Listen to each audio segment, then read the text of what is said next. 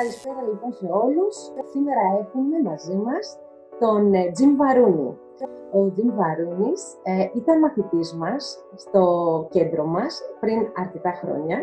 Α, ξεκίνησε μαζί μας και μάθαινε ηλεκτρονικούς υπολογιστές και α, από πολύ μικρή ηλικία, ε, συγκεκριμένα στη Σπάρτη, στο κέντρο μας και έχει μια πολύ μεγάλη εξέλιξη στον κλάδο, τον, ε, τον καλλιτεχνικό κλάδο. Οπότε θα ήθελα να σας μεταφέρω ότι α, από μικρή ηλικία είχε πολύ καλή κλίση με τους υπολογιστές, ε, ταυτοχρόνως ε, με, το, με τη μουσική. Ξεκίνησε από το σχολείο λοιπόν, ο Τζιμβαρούνης βίνε ένα μεγάλο κομμάτι του εκφοβισμού ε, και ηλεκτρικό, ψυχολογικό, σωματικό, με διάφορους έμεσους τρόπους. Α, ένιωθε όμως καταφύγιο στη μουσική, ενώ είχε χόμπι την κατασκευή στο σελίδων. Έτσι λοιπόν ε, δημιούργησε ένα, έχει ξεκινήσει δύο ιστοσελίδες blogs από την ε, πρώτη ηλικίου, μία εκ των οποίων ήταν της Lady Gaga, ε, για την οποία πολύ δέχτηκε μεγάλο κομμάτι του bullying εξαιτίας αυτού. Και στη συνέχεια ε, ξεκίνησε, ενώ οι άλλοι μαθητές κατά τη διάρκεια αυτής της σχολικής τους ζωής ε, έβγαιναν βόλτες, έπιναν καφέ, και πήγαιναν σε πάρτι. Ο ίδιος ασχολιόταν πάρα πολύ με αυτό το κομμάτι, με το διαδίκτυο, με, τη σωστή, με το σωστό όμως τρόπο και τη σωστή χρήση. Έτσι λοιπόν, ε, το 2012, κοντά στην τρίτη ηλικίου, ε, άρχισε να γίνεται μεγάλη, να, έχει, να αποκτά μεγάλη έτσι, απήχηση το blog της Lady Gaga και α, αναγνωρίστηκε ως επίσημη ιστοσελίδα από το Team Internet Management της, όπου το ε, και να θυμίσω ότι το όνομα αυτού είναι το dreamofgaga.com και αφορμή ήταν μετά από λίγο καιρό να γνωρίσει προσωπικά τη Lady Gaga στην Αθήνα. Έτσι λοιπόν εξελίχθηκε η πορεία του παλιού μας μαθητή και να γίνει συνεργάτης των Βέκας και σιγά σιγά ε, να παραμείνει πλέον πια να έχει φτάσει και να έχει δημιουργήσει ένα δικό του κίνημα, το BU για το bullying, εναντίον του bullying, με 30.000 Instagram followers, ενώ περίπου έχει 7.000 Facebook likes.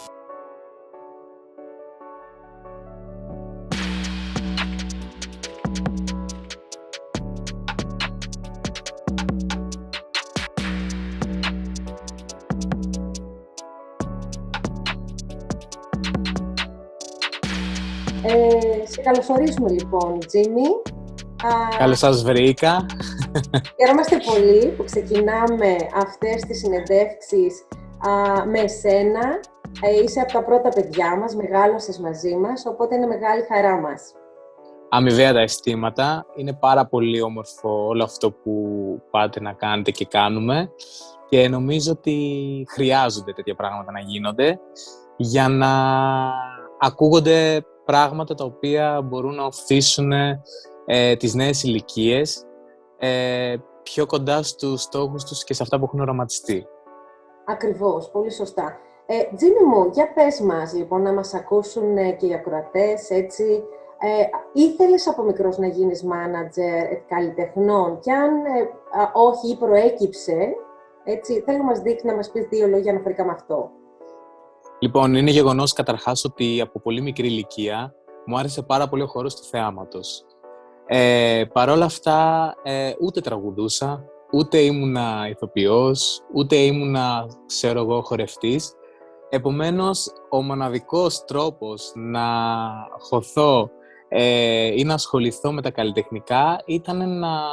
Ε, ήταν ιδέες, ιδέες, δημιουργικότητα ε, με στόχο τη διαφήμιση του καλλιτεχνικού Ε, έτσι σιγά σιγά από πολύ μικρή ηλικία ξεκίνησα να ασχολούμαι με να, να διαβάζω ε, βιβλία που αφορούν το, το marketing και το promotion στη showbiz, ή αλλιώς στο καλλιτεχνικό χώρο. Ε, έβλεπα σχετικά ντοκιμαντέρ, ε, και έτσι κατάλαβα ότι πλέον ε, αυτό θα είναι το αντικείμενο με το οποίο θέλω να ασχοληθώ τα επόμενα χρόνια, όπως και γίνεται αυτή τη στιγμή, ε, που ναι, το ορίζουμε music management. Ποια είναι τα στοιχεία λοιπόν, Τζιμ, που χρειάζεται να έχει ένας, επιτυχης, ένας επιτυχημένος πλέον manager? Ε, το βασικό είναι, δύο θα έλεγα, μάλλον τρία. Είναι οργάνωση, πειθαρχία και πείσμα. Είναι μια πετυχημένη συνταγή που οτιδήποτε και αν κάνεις στη ζωή σου, αν τα έχεις αυτά τα τρία πραγματικά... Ναι, αυτό ισχύει για το οτιδήποτε. Εκεί που πρέπει. Ε, ισχύει.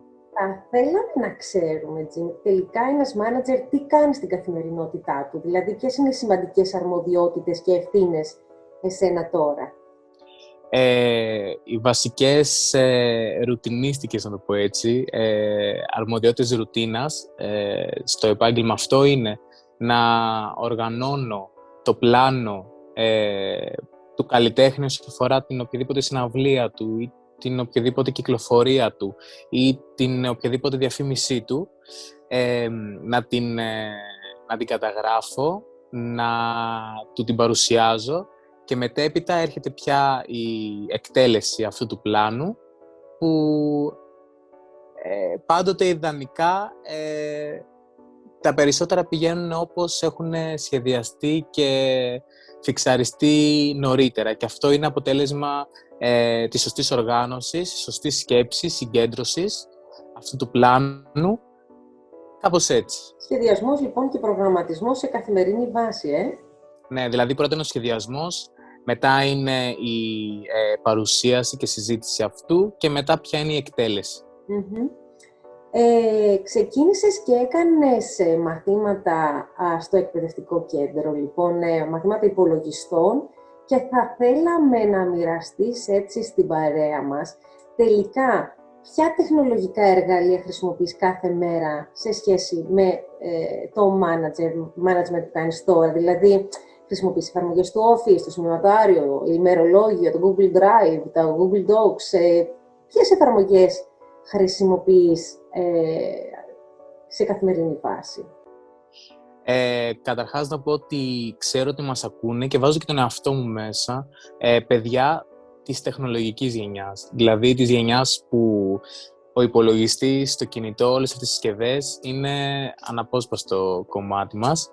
Ε, επομένως, ο υπολογιστής ήταν το νούμερο ένα εργαλείο Βασικά το νούμερο δύο εργαλείο μετά τον χαρακτήρα και την προσωπικότητα του καθενός. Μετά έρχεται ο υπολογιστής, ο οποίος μπορεί να κάνει ε, πράξη και να φέρει σε πραγματικότητα το, αυτό που θέλεις, αυτό που έχεις οραματιστεί, αυτό που έχεις σκεφτεί, γιατί ο υπολογιστής είναι το μοναδικό μέσο επικοινωνίας ε, όχι μόνο του καλλιτεχνικού χώρου, αλλά οποιοδήποτε χώρου. Επομένως, ε, ο υπολογιστής ήταν κάτι το οποίο με βοήθησε πάρα πολύ ε, στο να, ε, να, να κάνω, να σχεδιάσω, να, να εντοπίσω, να ερευνήσω, να, να κατασκευάσω μέσω εφαρμογών πράγματα τα οποία μετά αυτά βοηθάνε ε, και τον καλλιτέχνη. Δηλαδή, ε, αντίστοιχα, αντίστοιχοι έτσι, άνθρωποι στο δικό σου χώρο που δεν έχουν καμία σχέση με την τεχνολογία και με τον υπολογιστή, τι προβλήματα αντιμετωπίζουν στην καθημερινότητά τους; Ε, στην καθημερινότητά τους όσο αφορά το επάγγελμά τους, έτσι; Το, το του management. Του management ναι, ναι. είναι πιο στάσιμοι, παραμένουν πιο στάσιμοι. Ε, δεν απολαμβάνουν τις ίδιες, ε, τις ίδιες δραστηριότητες που απολαμβάνουν κάποιοι άλλοι managers οι οποίοι έχουν γνώση πληροφορικής. Ε, άρα αυτόματα βρίσκονται ένα βήμα πιο μπροστά ε, στο να συμμετέχουν ή να παρευρίσκονται σε κάποιες δραστηριότητες και γεγονότα τα οποία ο υπολογιστής έπρεπε να έχει προηγηθεί για να φτάσουν να βρίσκονται Ε, αυτό. Αυτόματα τους κάνει λίγο πιο, πιο... Δεν είναι τόσο up-to-date αυτοί οι managers. Είναι δηλαδή... Δεν μπορούν να... να δεν είναι να, να... στις εξελίξεις, λοιπόν, ε. Ακριβώς. Ακριβώς. Ναι. Επομένως, είναι κάτι το οποίο ε, ευχαριστώ πάρα πολύ τον εαυτό μου, αλλά και το εκπαιδευτικό κέντρο Σπάρτης, που μπήκα στο τρυπάκι να μάθω υπολογιστές, να μάθω πληροφορική, γιατί μπορεί εκείνη και τη στιγμή να μην κατάλαβα το πόσο σημαντικό είναι αυτό, αλλά πιστέψτε με, χρόνια μετά καταλαβαίνεις πραγματικά την αξία του. Δηλαδή όλο αυτό γυρίζει πίσω is the bloom όλος αυτός ο αγώνας ε, και οι ώρες ε, που επενδύζει, η επένδυση είναι για μένα το να μάθει κάποιος πληροφορική, να μάθει στις υπολογιστές, μπορεί εκείνη και τη στιγμή να λες πού θα με ωφελήσει, αλλά πιστέψτε με μετέπειτα είναι, είναι, είναι προνόμιο, είναι κληρονομιά. Θα είχες ασχοληθεί, Τζίμι, με το blog της Lady Gaga, όπου σε έφερες σε σημείο πια να τη γνωρίσεις αν δεν είχες ασχοληθεί με τους υπολογιστές; Όχι, γιατί χωρίς τον υπολογιστή και χωρίς αυτό το blog δεν θα είχα γνωστοποιήσει την ύπαρξή μου στη Lady Gaga, δεν θα είχα ζήσει όλες τις εμπειρίες που έχω ζήσει και δεν θα είχαν αποδείξεις, γιατί αυτό που κάνεις με τον υπολογιστή λειτουργεί σαν απόδειξη ε, να εδραιώσεις ε, την δημιουργικότητά σου, το ταλέντο σου, τις δυνατότητές σου, δηλαδή ε, είναι, ήταν, ήταν ένα μέσο που μπορείς ο άλλος να δει τι έχω κάνει για τη συγκεκριμένη καλλιτέχνηδα, μέχρι που το είδε και η ίδια η καλλιτέχνηδα. Έτσι, λοιπόν, έφτιαξες ένα προσωπικό πορτφόλιο, έτσι, που ε, πάνω στο σύννεφο. Ε, θα ήθελα να μοιραστείς μαζί μας επίσης την πιο παράξενη ή αστεία στιγμή που συνάντησες στην καριέρα σου ως τώρα. Την πιο αστεία ή παράξενη στιγμή. Ε, αχ, πάρα πολλές. η ερώτηση θα πρέπει να ήταν μια, η ερώτηση θα πρέπει να ήταν μια νορμάλ στιγμή που θυμάμαι. Αλλά... Ποια ε, λοιπόν πρώτα στο νου μια παράξενη και αιστεία στιγμή που συνάντησες έως τώρα; Μια πολύ ε, παράξενη στιγμή είναι, παράξενη όμως με την καλή έννοια, ε, ήταν το το 18, συγγνώμη το 19, που πήγα στην ε, Αυστρία με την αποστολή της Κατερίνα Στικούδη ε, στο πλαίσιο μιας πολύ μεγάλης συναυλίας ε, που έγινε για το Euro Pride, μιας και που ήταν η πρέσβυρα, η ambassador για την Ελλάδα. Και παρόλο που ήταν στην πλειοψηφία ο κόσμος εκεί ήταν γύρω στο, χωρίς υπερβολές, ήταν γύρω στο εκατοστάρι χιλιάδες, εκατό χιλιάδες με 200 χιλιάδες και δεν είχαν γνώση δεν, ε, δεν ήξεραν τη δισκογραφία της, τι ήταν από άλλες δεν ήταν Έλληνες.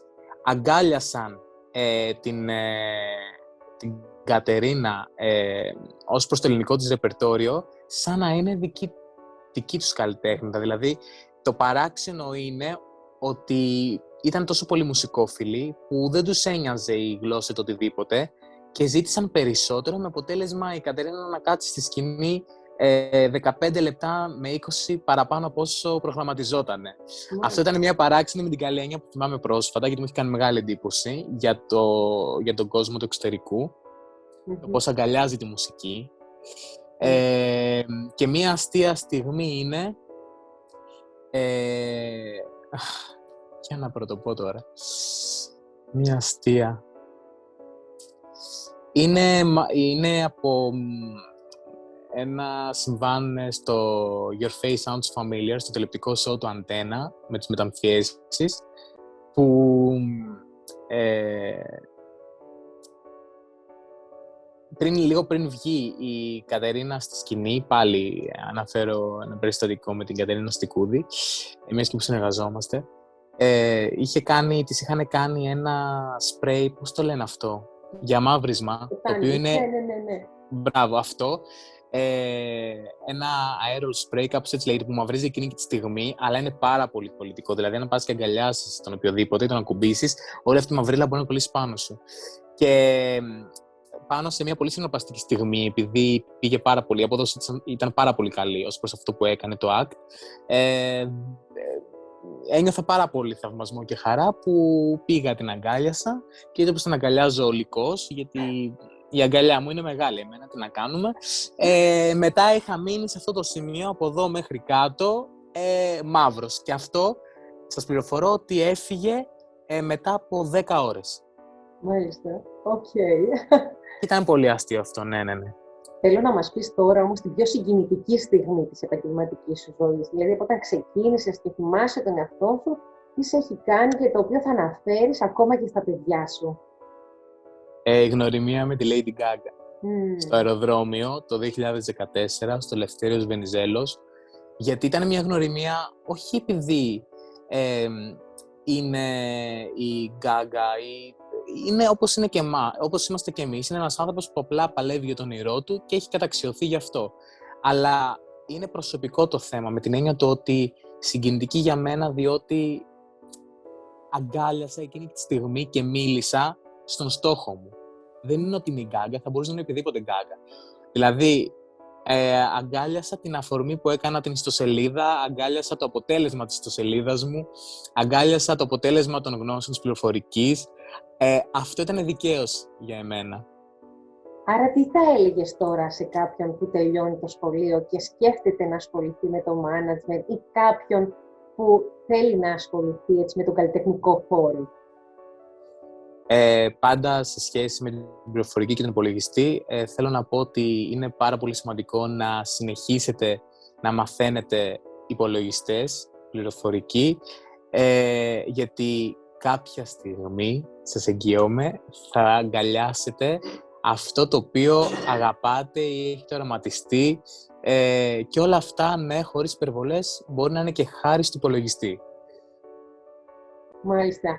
Ποια θεωρείς, ευχαριστούμε πολύ για τα καλά σου λόγια, πώς, ποια θεωρείς ότι είναι τα θετικά στοιχεία της ελληνικής μουσικής βιομηχανίας και ποια έτσι τα αρνητικά; Θα ήθελα μόνο τρία tips, ε, όπως επίσης τι πιστεύεις πως πρέπει να αλλάξει πια. Ε, η ελληνική μουσική, η οποία ξεκινάει και έχει πολύ βαθιές ρίζες ε, πολλά χρόνια πριν, ε, είναι πάρα πολύ σπουδαία, πάρα πολύ σημαντική και είναι και λειτουργεί και σαν ε, μητέρα, να το πω έτσι, ε, άλλων ε, μουσικών σε άλλες χώρες, σε άλλες χώρες η ελληνική μουσική. Ε, όπως είναι μητέρα και πολλών άλλων πραγμάτων η χώρα μας, έτσι, όχι μόνο σε αυτό το κομμάτι. Ε, τα τρία θετικά της ελληνικής μουσικής είναι ότι το λεξιλόγιό της είναι τόσο πλούσιο που μπορείς να εκφραστείς για ένα πράγμα με πολλές διαφορετικές Αυτό είναι ένα θετικό. Το δεύτερο θετικό είναι τα μουσικά όργανα τα οποία ε, πολλά από αυτά έχουν γεννηθεί ε, στην αρχαία Ελλάδα και είναι τρομερό το πόσο μπορούν να, να συνδυαστούν με την ηλεκτρονική μουσική και να δημιουργήσουν ένα ωραίο αποτέλεσμα. Και ένα άλλο θετικό τρίτο είναι ότι ε, έχει, έχει καλούς μουσικούς, θα έλεγα. Η μουσική στη χώρα μας, δηλαδή, έχει καλούς μουσικούς και τραγουδιστές να την υπηρετούν και αυτό είναι, είμαστε τυχεροί σε αυτό. Εντάξει, υπάρχει ποικιλία πραγμάτων παντού, αλλά είναι γεγονός ότι υπάρχουν και πολύ καλοί μουσικοί ε, που την υπηρετούν πολύ σωστά. Και κάποια από τα αρνητικά, έτσι που πιστεύεις ότι είναι καιρός πλέον, πλέον να αλλάξει; Ε, πρέπει λίγο η ελληνική μουσική να γίνει λίγο πιο ανοιχτή σε ξένα γνωρίσματα και σε ξένα χαρακτηριστικά, όχι να, να χάσει το στοιχείο της και το χαρακτήρα της, αλλά να αποδεχτεί και να συνεργαστεί με κάποια πράγματα που έρχονται από το εξωτερικό εν έτη 2021. Και αυτό δεν το κάνει μέχρι στιγμής τόσο πολύ. Ε, το δεύτερο είναι ότι ότι είναι μερικές φορές μπορεί να σε συγκλονίσει βασικά θα το πω αρνητικό αυτό αλλά είναι, μεταξύ, είναι θετικό αρνητικό ότι μπορεί να είναι τόσο συγκλονιστική, μπορεί να, σου, μπορεί να στιγματίσει τον οποιοδήποτε ή οποιαδήποτε ελληνική μελωδία μπορεί να σε κάνει να, να κλάψεις. Δηλαδή, η ελληνική μουσική μπορεί να, να είναι τόσο στενάχωρη ορισμένες φορές, με την καλή έννοια, mm-hmm. που μπορεί να σε κάνει να κλάψεις τόσο πολύ. Εγώ θα το πω αρνητικό αυτό, αλλά είναι και θετικό ταυτόχρονα. Να σε συγκινήσει, δηλαδή. ναι, να σε συγκινήσει. Δηλαδή, είναι πολύ συναισθηματική η ελληνική μουσική. Και ένα τρίτο αρνητικό είναι ότι ε, πρέπει λίγο να... δεν έχει κάνει ακόμα, δεν έχει δώσει χώρο ε, λίγο στην, στην έκφραση της ραπ κουλτούρας. Δηλαδή, η ελληνική μουσική ακόμα ε, βρίσκεται αγκαλιά ε, με, την, ε, με το λαϊκό και αυτό λίγο πρέπει λίγο να, να εξισορροπιστεί λίγο με το κύμα της ραπ κουλτούρας. γιατί είναι και... Ε, ναι. ναι, αλλά όχι από άλλες χώρες, ενώ από, τα, από την ίδια χώρα, εντός Ελλάδας, υπάρχει και η έκφραση μικρότερων ηλικιών που εκπροσωπούν το ραπ κομμάτι και πρέπει λίγο το λαϊκό να, της ελληνικής μουσικής να το αποδεχτεί και να το αγκαλιάσει και αυτό, δηλαδή να μην το σαμποτάρει. Αυτό. Να δώσει λοιπόν και λίγο χώρο Έτσι, στα ακούσματα, μάλιστα. Ναι. Ε, λοιπόν, Τζίμι μου, θα ήθελα πολύ να μοιραστείς μαζί μας κλείνοντας, ε, έτσι, α, τι θα συμβούλευες στο 15χρονο Τζίμι που μπορεί να σε άκουγε αυτή τη στιγμή; Θα τον συμβούλευα να... Θα τον συμβούλευα πράγματα τα οποία τώρα που το θυμάμαι είναι πράγματα τα οποία ε, μου δίδαξε κάποτε η γιαγιά μου και είχε πάρα πολύ απόλυτο δίκιο. Ε, και είναι το να... Θα τον συμβούλευα να έχω πυγμή ε, να έχω γερό στο μάχη. Το να έχει κάποιος γερό στο μάχη δεν σημαίνει ότι πρέπει να είναι ψυχρός με κάποιον ή κακός. Απλά να ξέρεις τις ισορροπίες και τα όρια. Δηλαδή, τα όρια σου να μην, ε, να μην, να μην τα ξεπερνάς ε, και να εξαντλείσαι ή να πέφτεις εις βάρος των άλλων, αλλά ούτε και να μην να καθησυχάζεις και να μην τα ξεπερνάς, να κρατάς μια ισορροπία στα όρια. Αυτό, γερό στο μάχη, πυγμή και ε, ότι η ζωή είναι μόνο μία. Πρέπει λίγο να, να κουλάρουμε όλοι, να τσιλάρουμε, να το κάνουμε λίγο πιο take την κατάσταση και να χαμογελάμε. Γιατί πραγματικά στο τέλος ο ένας θα θυμάται τον άλλον για τη θετική του ενέργεια και το χαμόγελό του, για τίποτα άλλο. Ακριβώς, ακριβώς. Ε, Αυτό θα συμβούλευα στο 15χρονο πιο μελαγχολικό Τζίμι.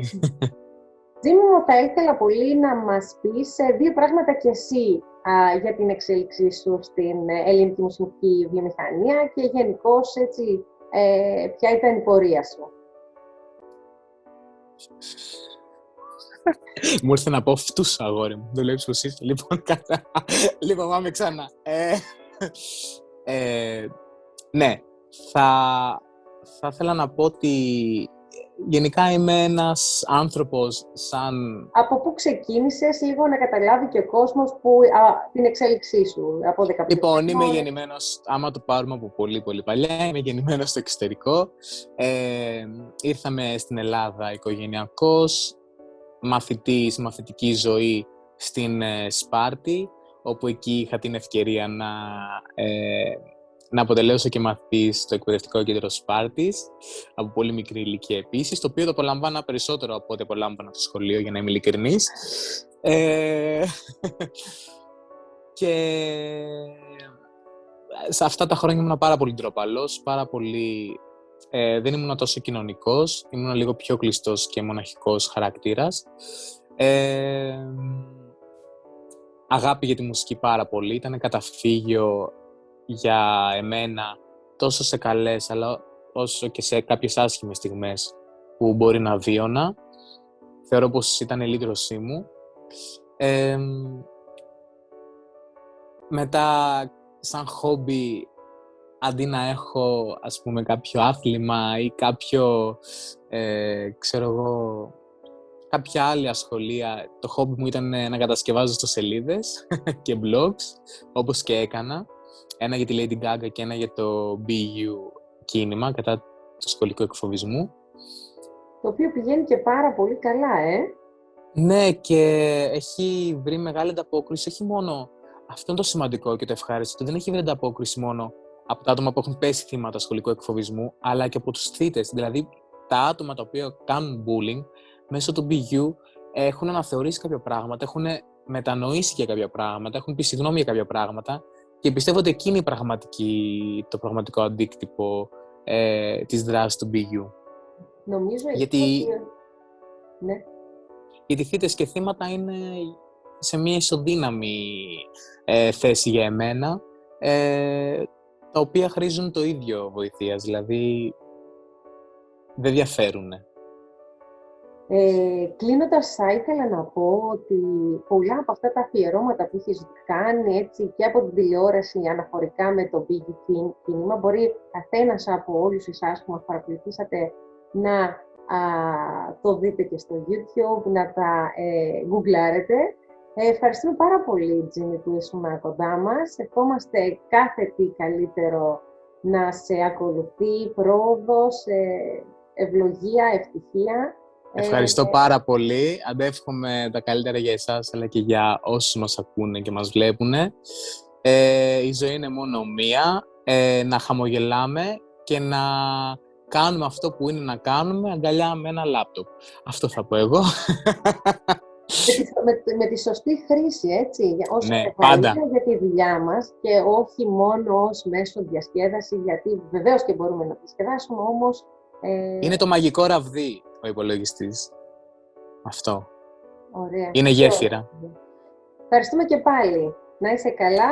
Να είστε καλά, καλή συνέχεια. Και θα σε παρακολουθούμε να δούμε την εξέλιξή σου και να σε θαυμάζουμε. Ευχαριστώ, να είστε καλά. Για να δείτε και άλλες τέτοιες ιστορίες και να πάρετε εργαλεία για τη δική σας ζωή, κάντε subscribe, πατήστε το καμπανάκι για να ενημερώνεστε πρώτοι, κάντε like και μοιραστείτε το με τους αγαπημένους σας ανθρώπους. Εσείς Ποια θεωρείτε ότι είναι τα θετικά στοιχεία της ελληνικής μουσικής βιομηχανίας και ποια τα αρνητικά, τι πιστεύετε πως πρέπει να αλλάξει, απαντήστε μου πιο κάτω στα σχόλια και μην ξεχνάτε. Πηξίδα σου είναι η χαρά. Ακολούθησέ τη.